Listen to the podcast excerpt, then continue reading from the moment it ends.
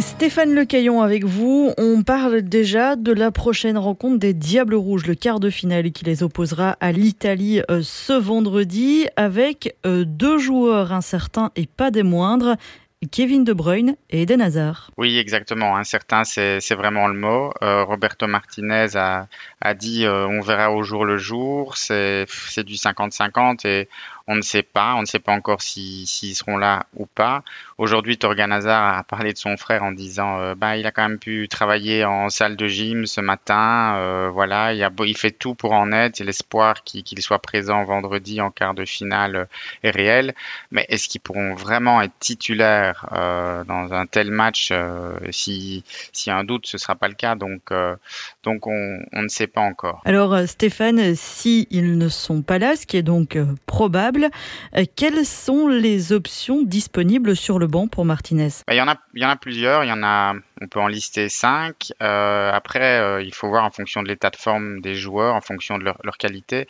La plus évidente pour Eden Hazard, c'est Yannick Carrasco, qui est celui qui, qui le remplace parce qu'il a été beaucoup, beaucoup absent. Eden Hazard cette saison, c'est celui qui l'a remplacé systématiquement à ce poste derrière l'attaquant, derrière Romelu Lukaku.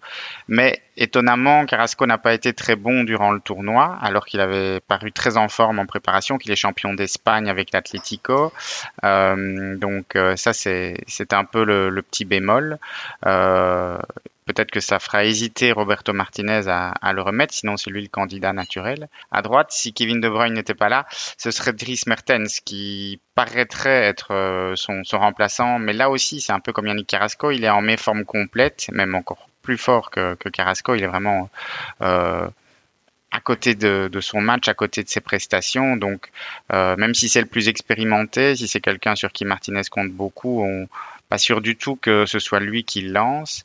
Alors qui, ben, il y a le, tout jeune euh, Jérémy Doku qui a qui a fait de, un très bon match contre les Finlandais.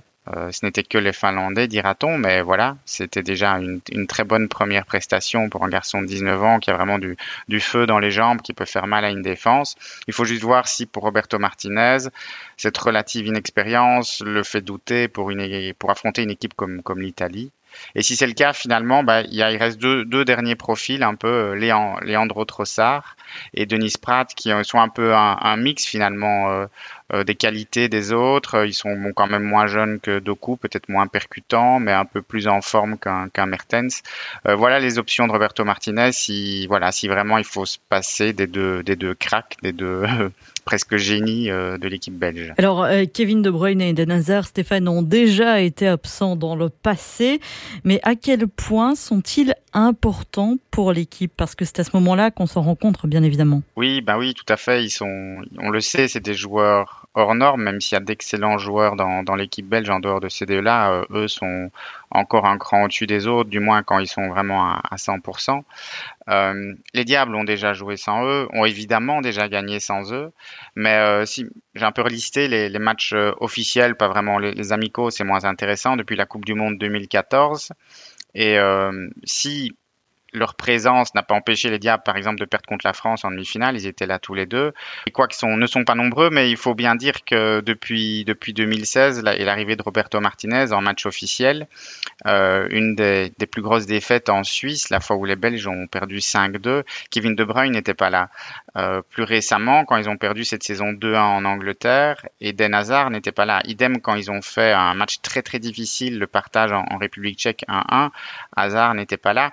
Euh, donc voilà, c'est pas, ce n'est pas euh, impossible de gagner sans eux, mais ce sont quelques résultats qui montrent que, bah oui, sans eux, les, choses sont, plus compliquées qu'avec eux. Et Stéphane, votre analyse, elle s'est même vue euh, ce lundi parce que quand Kevin De Bruyne est sorti, on a vu une autre équipe belge. Oui, on l'a vu dans, ce tournoi, c'est vrai, c'est vrai. La, la deuxième mi-temps contre le Portugal a été nettement plus compliquée que la première de par le fait que les Portugais devaient pousser plus, mais aussi c'est certain parce que De Bruyne n'était n'était plus là et, et l'équipe avait beaucoup plus de mal à, exister offensivement.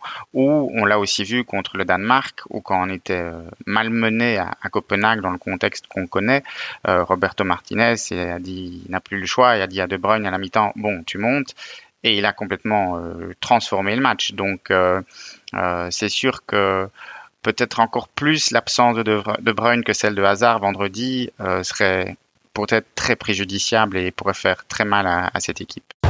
L'ADH, les Sports Plus, c'est plusieurs centaines de podcasts à découvrir. Pour tous les écouter, rendez-vous sur dh.be.